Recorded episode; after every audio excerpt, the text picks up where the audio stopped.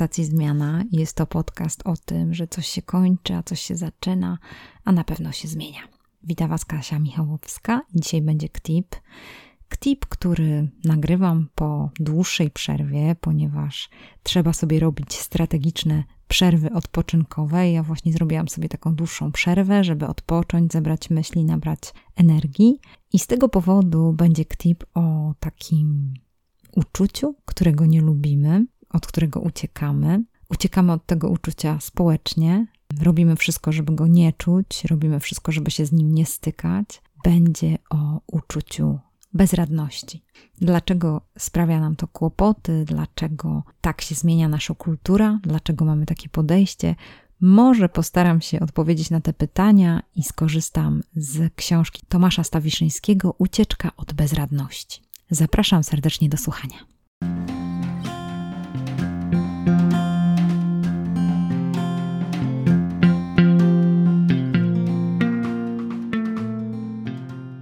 Jakiegoś czasu drążą mnie takie pewne tematy, nie są łatwe. I mi się wydaje, że właściwie uruchomiły je mm, też ten czas, który jest za nami. Mam nadzieję, że już nie wróci, czyli pandemia i to wszystko, co się działo przez te ostatnie dwa lata, kiedy myśleliśmy o tym, co będzie, kiedy będziemy mieli temperaturę, co będzie, jeżeli ktoś z naszych znajomych się zarazi, jak będzie przeżywał nasz organizm, kiedy już się dowiedzieliśmy, że każdy inaczej to przeżywa. Więc spotykaliśmy się z pewnym takim uczuciem, oswojeniem, zadaniem sobie pytania związanym z tym, że właściwie nie mamy na to wpływu i taka pewna bezradność, takie niefajne uczucie było wszechogarniające i tak naprawdę różnie je przeżywaliśmy. Przeżywaliśmy je albo jakoś tam wypisując coś w różnych mediach, albo rozmawiając w rodzinie, albo siebie wzajemnie uspokajając, albo siebie samego uspokajając. To jest pytanie. Niedawno natrafiłam na ciekawą książkę Tomasza Stawiszyńskiego, który w pewnym sensie podejmuje temat bezradności i ogląda go z takiego miejsca, w którym tak naprawdę nic nie możemy zrobić, bo patrzy na nie z punktu widzenia odejścia bliskiej osoby, z punktu widzenia żałoby, z punktu widzenia tego, że kiedyś nasze życie się skończy tak, kiedyś nasze życie się skończy i każdy z nas pewnie musi sobie znaleźć jakąś swoją osobistą odpowiedź na to, jak sobie poradzić z tym, jak poradzić sobie z tym uczuciem bezradności.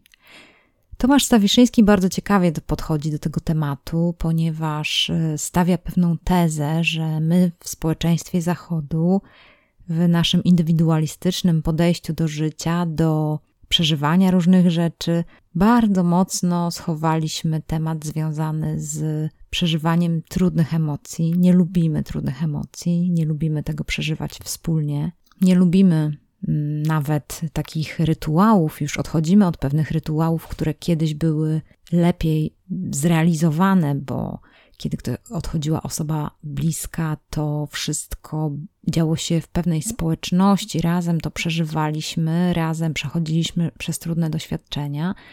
A teraz często bywa tak, że ktoś, kto przeżywa trudne momenty, ktoś, kto na przykład stracił męża, żonę, albo mamę, albo kogoś bliskiego, bardzo często niestety zostaje z tym sam. I tutaj przywołam słowa pana Tomasza, Żałobę spotyka współcześnie podobny los, co jej bliską krewną śmierć.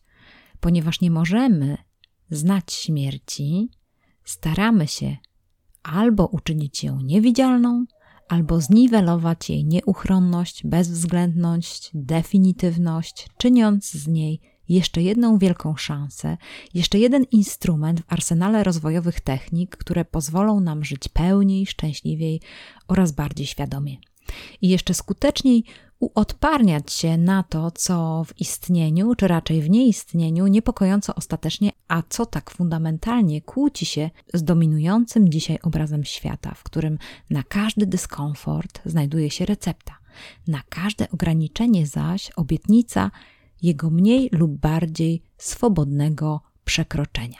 Dlaczego mówię o tych słowach pana Tomasza? Otóż y, powiem szczerze, że najpierw, kiedy czytałam tą książkę, podchodziłam do niej z pewnym dystansem i myślałam sobie, że nie, no, pan Tomek trochę przesadza z tym podejściem do żałoby, ale później im bardziej zaczęłam się e, wczytywać tą książkę, zastanawiać nad tym, jak społecznie, jak ludzie ogólnie podchodzą do tematu związanego z odejściem kogoś bliskiego, z, ze śmiercią, z tym, że trzeba się jakoś z tym zmierzyć. I powiem szczerze, że faktycznie zmieniliśmy się bardzo przez ostatnie lata.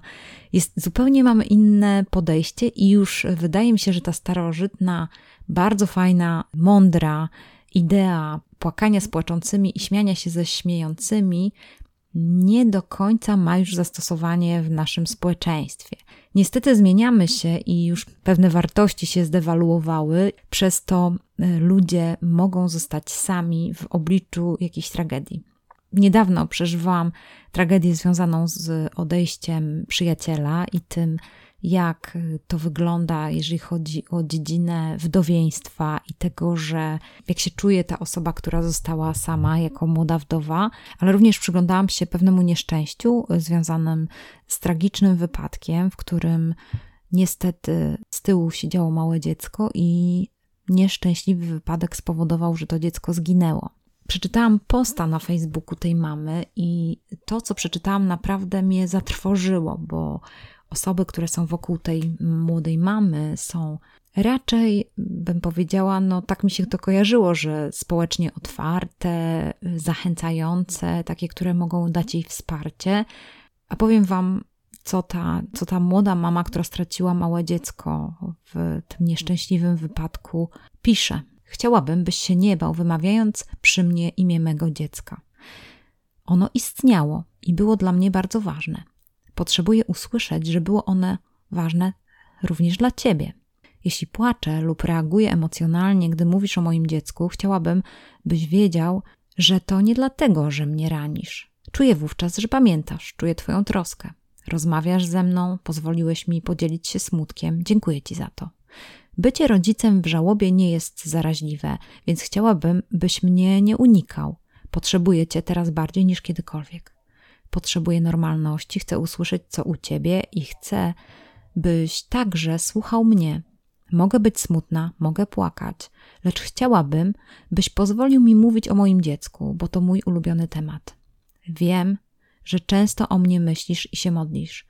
Wiem, że śmierć mego dziecka boli ciebie także. Możesz mi o tym mówić. Chciałabym, żebyś nie oczekiwał, że moja żałoba skończy się wraz z upływem jakiegoś czasu. Chciałabym, byś nie oczekiwał ode mnie nie myślenia o tym lub bycia szczęśliwą, bo pewnie nie sprostam żadnemu z tych oczekiwań przez długi czas. Nie chciałabym, byś traktował mnie jak obiekt litości. Chciałabym jednak, byś pozwolił mi na smutek. Zanim się wyleczę, to musi boleć. Bądź cierpliwy w stosunku do mnie. Chciałabym, byś wiedział, że wszystkie moje reakcje związane z żałobą są normalne. Możesz spodziewać się głębokiego smutku, złości, wszech ogarniającego poczucia beznadziejności. Proszę więc wybacz mi, że czasem jestem cicha i wycofana, innym zaś razem irytuję się i zachowuję ekscentrycznie. Zaproponuj od czasu do czasu pojechać ze mną na cmentarz, obejrzeć jej zdjęcia. Daj mi znać, że pamiętasz. Nie mów, jesteś młoda, będziesz miała kolejne dzieci. Być może będzie dane mi się cieszyć jeszcze nie jednym dzieckiem. Najpierw jednak muszę opłakać to, które odeszło, i żadne inne dziecko mi go nie zastąpi. Dlaczego przeczytałam tą wiadomość? Ze względu na to, że jestem wypoczęta i mogę podjąć taki trudny temat, trudny temat towarzyszenia człowiekowi w jego trudnym przeżyciu związanym z utratą kogoś bliskiego. I powiem Wam szczerze, że Przeczytałam z zatrwożeniem Tomasza Stafiszyńskiego informację o tym, że żałoba została zakwalifikowana jako choroba. I jeżeli tak jest, to znaczy, że my oczekujemy gdzieś tam podskórnie w naszym indywidualistycznym świecie zachodu, że taka osoba po prostu przechoruje i wróci normalna, w cudzysłowie normalna, że ona w końcu będzie zwyczajna, taka jak była, no i teraz chcę coś takiego powiedzieć, że nie będzie zwyczajna, już nie będzie taka jak była. Nie wiem, czy pamiętacie opowieść Harry'ego Pottera. Jeżeli ktoś z Was czytał Harry'ego Pottera, to nie wiem, czy pamiętacie, że Harry Potter widział pewne stworzenia. A dlaczego je widział? Dlatego, że widział śmierć. Jeżeli komuś ktoś bliski umrze, to nigdy nie będzie taki sam. Po prostu będzie inny i tyle. Nie ma w tym nic złego. Dużo tutaj jest mądrości w tym wpisie, dużo mądrości. Właściwie tu chodzi o pewne towarzyszenie. I tak samo jak puszczamy się w maliny, mówiąc, rzucając komuś szybkie rady w kontekście na przykład zmagania się z jakimiś trudnościami związanymi z układem nerwowym. Tak samo może być też w, w, tym obszarze, obszarze przechodzenia przez trudne doświadczenie związanego z żałobą czy odejściem kogoś bliskiego. Tutaj odwołam się do kilku zdań od pana Tomka Stawiczyńskiego. Współczesna kultura nie przewiduje już właściwie przestrzeni na emocje, które rodzą się w kimś, kto traci najbliższą osobę. Nie przewiduje dla kogoś takiego taryfy ulgowej, nie oferuje żadnej symbolicznej i społecznej formy, która byłaby w stanie przeprowadzić go przez doświadczenie straty. Przeciwnie, taka osoba słyszy zewsząd w słowach mniej lub bardziej bezpośrednich, że powinna się jak najszybciej otrząsnąć i wrócić do codzienności, bo przecież życie toczy się dalej i nie można pogrążać się w przeszłości. W tle jest oczywistość. Człowiek pogrążony w żałobie nie jest w stanie sprawnie funkcjonować w trybach kapitalistycznej maszyny, której działanie podporządkowane jest dwóm zasadniczym celom zyskowi i wzrostowi. Rozpacz po stracie bliskiej osoby, bezpośrednia konfrontacja ze skończonością i śmiertelnością, z tym co radykalne, przekracza horyzont codzienności, stawia w bardzo dwuznacznym świetle całą naszą maniakalną kulturę opartą na apoteozie doraźności i wyparciu oczywistych składowych ludzkiej kondycji. Można powiedzieć, choć to rzecz jasna, nie jest reguła, że w jakimś sensie żałoba przywraca rzeczom właściwe proporcje doświadczenie śmierci bliskiej osoby albo jakaś graniczna sytuacja, kiedy ktoś ociera się o własną śmierć, często to wręcz anegdotyczne, doprowadzi do fundamentalnej przemiany postrzegania rzeczywistości, rewizji hierarchii wartości i celów, przemeblowania priorytetów.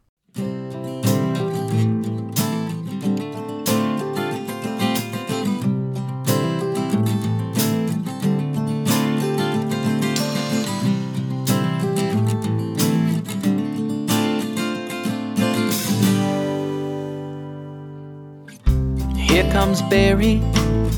He picked a girl, and let's just call her Sherry. For the sake of the story, and just over and over, she turned a blind eye to him. And oh, she's a looker. She'll wash away his dreams. But Barry awkward in the way he's always seemed. But Barry, he'll get some confidence, something he's never had, and Sherry will notice that Barry ain't half bad, and they'll get together like it's always in his dream like I said, they'll get together, thirst over drinks and sherry. We'll notice some kind of things that Barry says and does for her all the time. Wydaje się, że ten czas, który za nami, czas pandemiczny, w którym gdzieś tam otarliśmy się o pewne lęki, o pewne smutki, o pewne doświadczenia. To jest czas, który serio może pozytywnie nas zmienić. Może zupełnie dać nam inną, zupełnie inną perspektywę. No i o co chodzi z tym niefajną emocją bezradności? Dlaczego to nie jest fajne, żeby, żeby tą emocję odsuwać od siebie? Dlaczego to nie jest wcale fajne przeżywać tylko fajne emocje? Dlaczego tak naprawdę niekiedy w starożytnych czasach uważano, że cierpienie, że doświadczenie jest solą życia. Jest tutaj pewna odpowiedź, znalazłam ją w książce Tomka Stawiszyńskiego, który mówi coś takiego. Separacja od własnej bezradności oznacza bowiem także separację od bezradności innych. Separacja od własnej kruchości oznacza separację od kruchości cudzej, oznacza separację od naszej własnej i cudzej podatności na zranienia, od naszej własnej i cudzej śmiertelności. Zatopienie wzroku w idealnych formach widocznych na niebie albo gdziekolwiek indziej, odwrócenie się od ułomnych, skończonych, dążących ku śmierci ludzkich istnień oznacza nie tylko nieczułość na własne cierpienie, ale także na cierpienie innych. Jeśli za wszelką cenę chcemy uciec od bezradności, jeśli nie dopuszczamy do siebie myśli o jakichkolwiek ograniczeniach, to tym bardziej nie zgadzamy się, by inni byli bezradni i ograniczeni. Dążenie do ideału musi być przecież, co wynika z samej jego natury, projektem totalnym. Mamy taką tendencję do tego, żeby mówić o tym, że y, właśnie stwarzamy idealny świat, że człowiek będzie żył wiecznie. Patrzenie na człowieka, który jest wiecznie młody, piękny, cudowny, ciągle się rozwijamy. Nawet te odniesienie do tego artykułu, który z pewnością wpadł Wam w ręce, co ludzie myślą, kiedy już są na łożu śmierci, czego nie przeżyli, jako artykuł, który ma nas zmotywować do tego, żebyśmy korzystali z życia, żyli pełnią życia, jest takim jakby tworem coachingowym, który właściwie nie powinien mieć miejsca. W gruncie rzeczy nas manipuluje i wprowadza znowu w jeszcze głębsze poczucie winy, że ojejku, nie przeżywam swego życia tak, jak powinienem, może moje życie na pewno jest coś nie tak, nie, pe- nie żyję pełnią życia, nie jestem szczęśliwy, moje emocje nie są fajne. Chcę trochę podyskutować z tym, bo wydaje mi się, że takie złoto i dużo też dobrych rzeczy można znaleźć też w tym miejscu, gdzie lecą łzy gdzie jest smutek, gdzie jest też doświadczenie, gdzie jest towarzyszenie komuś w jakichś trudnych emocjach, po prostu cisza, siedzenie razem, może nawet patrzenie w ścianę, zrobienie komuś herbaty i po prostu pobycie z kimś. Ciekawe marzenie wypisuje Tomek Stawiszyński w swojej książce. Stanowiłoby to prawdziwy przełom na powrót włączyć bezradność, błąd, słabość, śmiertelność, lęk, podatność na zranienia do naszego życia, do naszych relacji, bliższych i dalszych znajomości, do naszych zakładów pracy, firm, wielkich korporacji, do państwowych instytucji, do języka, którym mówią politycy i biznesmeni, do instagramowych i facebookowych feedów, do tych wszystkich przestrzeni, w których króluje dzisiaj kult sprawności i sukcesu, bogacenia się, rozwijania, wzrastania, przepracowywania traum i trudności w imię sił. Cóż to by była za zmiana? Uznać te wypierane dotąd jakości za fundamentalne dane istnienia, za jego niezbywalne, niemożliwe do pełnego wyeliminowania składowe – które są najbardziej uniwersalnym, najgłębszym i wspólnym wymiarem doświadczenia łączącym wszystkie świadome i czujne istoty, niezależnie od stanu ich posiadania, wieku, pochodzenia, przekonań politycznych i metafizycznych, płci, orientacji seksualnych, koloru skóry czy przynależności gatunkowej. Pierwszym krokiem do tak pomyślanej rzeczywistości jest dostrzeżenie, że kultura zbudowana na kulcie sukcesu, zafiksowana na potrzebie kontroli, odwracania się od tego, co niezrozumiałe, tajemnicze i nieuchwytne, nieuchronnie staje się specyficznym systemem wielopoziomowych opresji. Systemem dyskryminującym wszystkich, którzy nie mieszczą się w wąskim wzorcu sprawności i którzy nie są w stanie dotrzymać innym tempa, w permanentnym wyścigu o prestiż, o miejsce w hierarchii, o kapitał moralny i symboliczny, o taki czy inny przywilej. To system, który tworzy świat przyjazny dla silnych, a nieprzyjazny dla słabych. Bardzo mi się spodobało taka idyliczna, yy, idyliczne spojrzenie Tomka Stawiszyńskiego, by tak było w ogóle, to musielibyśmy być bardziej dojrzali, bardziej otwarci, uznać po prostu, że ludzie żyją jak umieją i po prostu żyć według takiej myśli, że żyjemy i dajemy żyć innym, co nie jest proste wcale.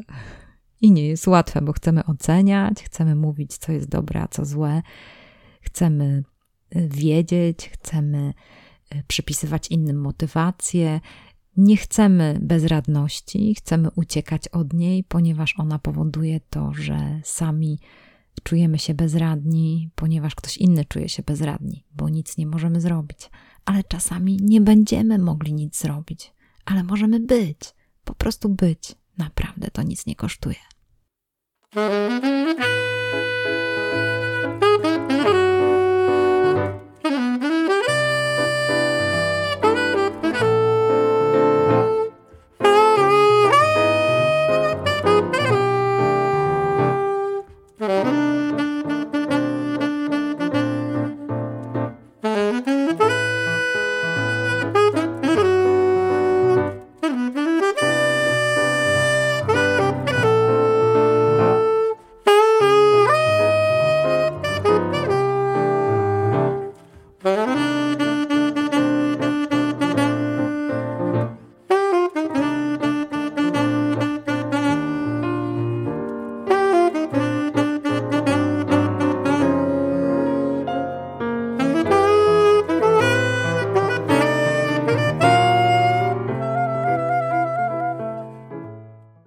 Nic innego mi nie pozostaje, jak zakończyć y, te moje wywody, które nie wiem, gdzie Was doprowadzą. Możecie do mnie na ten temat y, napisać, jak się czujecie, czy przeszliście przez takie doświadczenie, które spowodowało taką bezradność, czy byliście w tym sami, czy przechodziliście to z kimś, z jakąś społecznością, czy doświadczyliście wsparcia, czy niekoniecznie.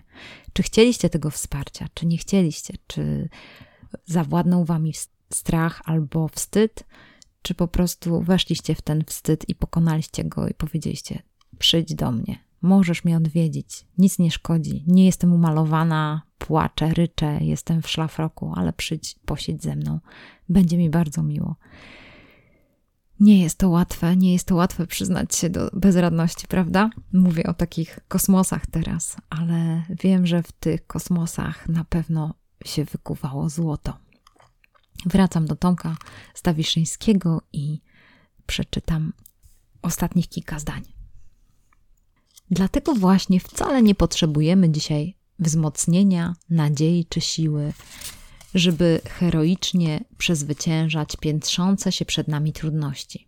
Nie potrzebujemy pozytywnego nastawienia, sprawności, rozwoju osobistego, entuzjazmu, wiary w siebie i optymizmu. Przeciwnie, potrzebujemy lęku przed śmiercią i świadomości, że wszyscy prędzej czy później umrzemy i że śmierć jest tyleż doniosła i nieuchronna, ile upiornie wręcz banalna. Przydarza się bowiem często, zupełnie znienacka, bez zapowiedzi, bez sensu. Potrzebujemy doświadczenia rozpaczy i żałoby, smutku po stratach, z których utkana jest materia naszych biografii, ale i smutku w ogóle, tego specyficznego uczucia pojawiającego się, ilekroć uświadamiamy sobie, że w nas i dookoła nas nie ma niczego, co nie podlegałoby bezlitosnemu prawu umierania i rozpadu. Potrzebujemy też konfrontacji z własną przemocą i własnym złem, uznania, że jesteśmy wszyscy bez wyjątku podatni na przemoc, że jest ona siłą wybitnie zakaźną, na którą nikt nie jest immunizowany i która nikogo, żadnej ideologicznej opcji, żadnej grupy społecznej, żadnej jednostki nie oszczędza. Potrzebujemy doświadczenia chaosu i niezrozumienia, przypadkowości losu i bezsensowności cierpienia. Potrzebujemy zgody na błędy, upadki i niepowodzenia. Potrzebujemy zgody na bezradność. Powiem Wam szczerze, że kiedy przechodziłam przez tą książkę, miałam różne emocje. Czasami Tomek Stawiszyński mnie denerwował i myślę sobie, nie, to nie jest dobra książka. A później gdzieś tam mówiłam, okej, okay, dobra, to jest jednak dobra książka. Sami musicie to ocenić i prawdopodobnie, kiedy sięgniecie po nią, to zdecydujecie, czy jest dobra, czy zła. Na pewno z Tomkiem się zgadzam, że ucieczka od bezradności nie jest dobrym, dobrym kierunkiem, że to nie jest dobry trop. To nie jest miejsce, gdzie społeczeństwo będzie szło w tą dobrą stronę. Ja jestem za tym, żeby nie bać się. Nie bać się tych emocji, nie wstydzić tych emocji, nie uciekać od nich, ale z drugiej strony też po prostu szukać odpowiedzi i patrzeć na to z różnych stron. Wiem, że też jeżeli chodzi o wartości, pewnie nie jestem po tym samym miejscu, to Tomek Stawiszyński, ale to nie ma znaczenia. Fajnie jest y, zadyskutować, fajnie jest porozmawiać, nie wyrzucać siebie do śmietnika i to też jest inny temat, który jest w tej książce podjęty i bardzo bardzo mnie poruszył, czyli y, związana sprawa z tak zwaną kulturą ofiarniczą, czyli z tym, że nasze społeczeństwo zmieniło się na tyle, że tak bardzo nie chcemy odczuwać tych negatywnych emocji, że nawet wyrzucamy siebie nawzajem z różnych miejsc, czyli po prostu nie idziemy w kierunku dialogu i dyskusji wzajemnej, tylko po prostu wyrzucamy siebie, czyli mówimy nie. Nie można tak myśleć, nie możesz tak uważać, bo ja czuję coś innego. I ja tego nie czuję. To jest ciekawe. Już nie jesteśmy mm, społeczeństwem postmodernistycznym, który może uważać w różny sposób, czyli tak zwanym relatywnym, który może mieć własne różne wizje rzeczywistości, tylko tak naprawdę tutaj mamy różne emocje rzeczywistości, różne odczucia rzeczywistości. Jeżeli ja to tak czuję, że ty tak do mnie mówisz, to mam rację. No więc tutaj jest jeszcze inny, inny wątek, który również mnie bardzo poruszył i który jest e, związany z tym indywidualizmem, a tak naprawdę to e, kultura ofiary, kultura ofiarnicza albo kultura poczucia winy i też warto się nad tym zastanowić, że czasami e, będąc w takiej kulturze nie umiemy ze sobą rozmawiać, tylko po prostu uważamy, że coś jest złe z powodu tego, że nasze emocje nam to podpowiadają i po prostu należy to napiętnować. No, więc to jest ciekawe. Wiecie, to idealistyczne moje budowanie mostów i dyskusji i podchodzenia, żeby jakoś starać się porozumieć, pokazuje, że niekoniecznie tak jest i bardzo szybko wchodzimy w takie mm, wyrzucanie siebie wzajemnie, ale z drugiej strony ja sama nie jestem, tak jak pisze Tomek, nie jestem święta, bo wiem też sama, jak funkcjonuje na Twitterze, że na przykład pewne informacje, pewni ludzie mnie denerwują i ja po prostu ich wyciszam albo ich y, usuwam z punktu mojego patrzenia czy czytania. I co to oznacza? To oznacza, że w ogóle nie jestem już na te inne opinie poddawana, nie, nie, nie wiem, co inni ludzie myślą, a później jestem zaskoczona, jak ktoś w taki sposób może myśleć, jak to jest możliwe. No i w takim wypadku właśnie sama jestem winna, można tak powiedzieć, ale z drugiej strony nie chcę się denerwować, nie chcę czytać tych rzeczy, które są takie negatywne i powodują te inne emocje. Skomplikowane to jest naprawdę. Ciężko jest być dojrzałą osobą, dojrzewać, y, wchodzić w to uczucie bezradności, jakoś sobie z tym radzić. Nie jest to proste i wiem, mówię do Was, y, bo wydaje mi się, że możecie odczuwać podobnie, że to są takie emocje, które są trudne. Mm, więc nie, nie mam tutaj odpowiedzi. Nie mam odpowiedzi poza tym, że, że będę każdego zachęcać. Jeżeli ktoś jest z Waszych znajomych chory, po prostu nie przejmujcie się. Idźcie, odwiedźcie go w szpitalu. Nic nie musicie mówić, po prostu pobądźcie z tą osobą. Jeżeli ktoś płacze, to płaczcie z nim też. Jeżeli ktoś się śmieje, to z nim się też śmiejcie. tylko taką mam radę i wydaje mi się, że to dobrze działa, żeby po prostu być z kimś, nie uciekać od tego. Poza tym, co nowego? Otóż chciałam zaprosić Was do, na Twittera, ze względu na to, że Twitter się fajnie rozwija. No, jest teraz taka sytuacja, że Twittera wykupił Elon Musk i można powiedzieć, że Twitter ma być, ma się stać fajnym miejscem, bo tak powiedział. No, ciekawe, co to będzie, ale y, dlaczego mówię o Twitterze? Ze względu na to, że raz w tygodniu, w piątki o godzinie 12 prowadzę razem z grupą bardzo fajnych ludzi, sympatycznych. Prowadzimy podsumowanie tygodnia i staramy się tam nie rozmawiać o polityce, tylko mówimy o takich fajnych, ciekawych newsach, które zdarzyły się w ciągu tygodnia. Podsumowujemy tydzień. Więc wydaje mi się, że to jest taki fajny pokój, ciekawe miejsce, gdzie można sobie przy kawce w piątek posłuchać o ciekawych rzeczach. No więc to tylko tak mówię. Jeżeli ktoś z Was używa Twittera, to zachęcam, żeby też mnie zafollowować i na pewno wtedy pokaże się Wam pokój, który ja odpalam e, raz e, w tygodniu. E, odpalam go na zmianę z Januszem Pietruszyńskim, z którym również rozmawiałam tutaj na stacji Zmiana i wspólnie też prowadzimy ten pokój, moderujemy, ale też dzielimy się różnymi rzeczami, które w ciągu tygodnia się zna, wpadły nam w oko i jako się zainspirowały. Więc zapraszam Was bardzo serdecznie do tego. Chciałam właśnie to zareklamować. No a poza tym zachęcam do lektury y, książki Tomasza Stawiszyńskiego Ucieczka od bezradności. I pamiętajcie, żeby po prostu towarzyszyć ludziom w tych smutnych rzeczach, nie dawać szybkich rad, tylko po prostu być, nic nie mówić. Dobrego dnia życzę, y, cokolwiek się dzieje, słuchaj. Myślę, że jeszcze wiele fajnych przygód przed nami wspólnie. Do usłyszenia. Pozdrawiam serdecznie. Kasia Michałowska.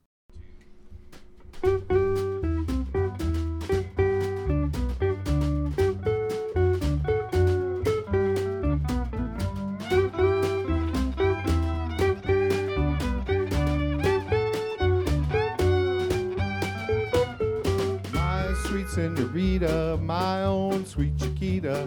Come dance with me now, the Spanish fandango. I long for the charms of your loving arms. So let's just begin the Spanish fandango. Hold me once more while we glide across the floor. It's you I adore, my sweet senorita. By the light of the moon, let's dance to the tune. Don't end it too soon, that Spanish fandango.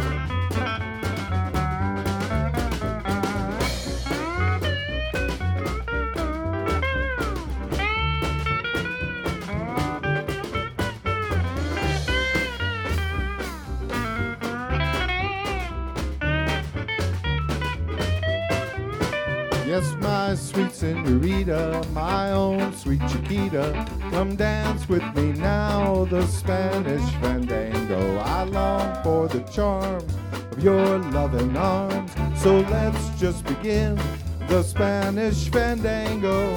Hold me once more while we glide across the floor. It's you I adore, my sweet senorita, by the light of the moon. Let's dance to the tune. Don't end it too soon. That Spanish fan. Here we go.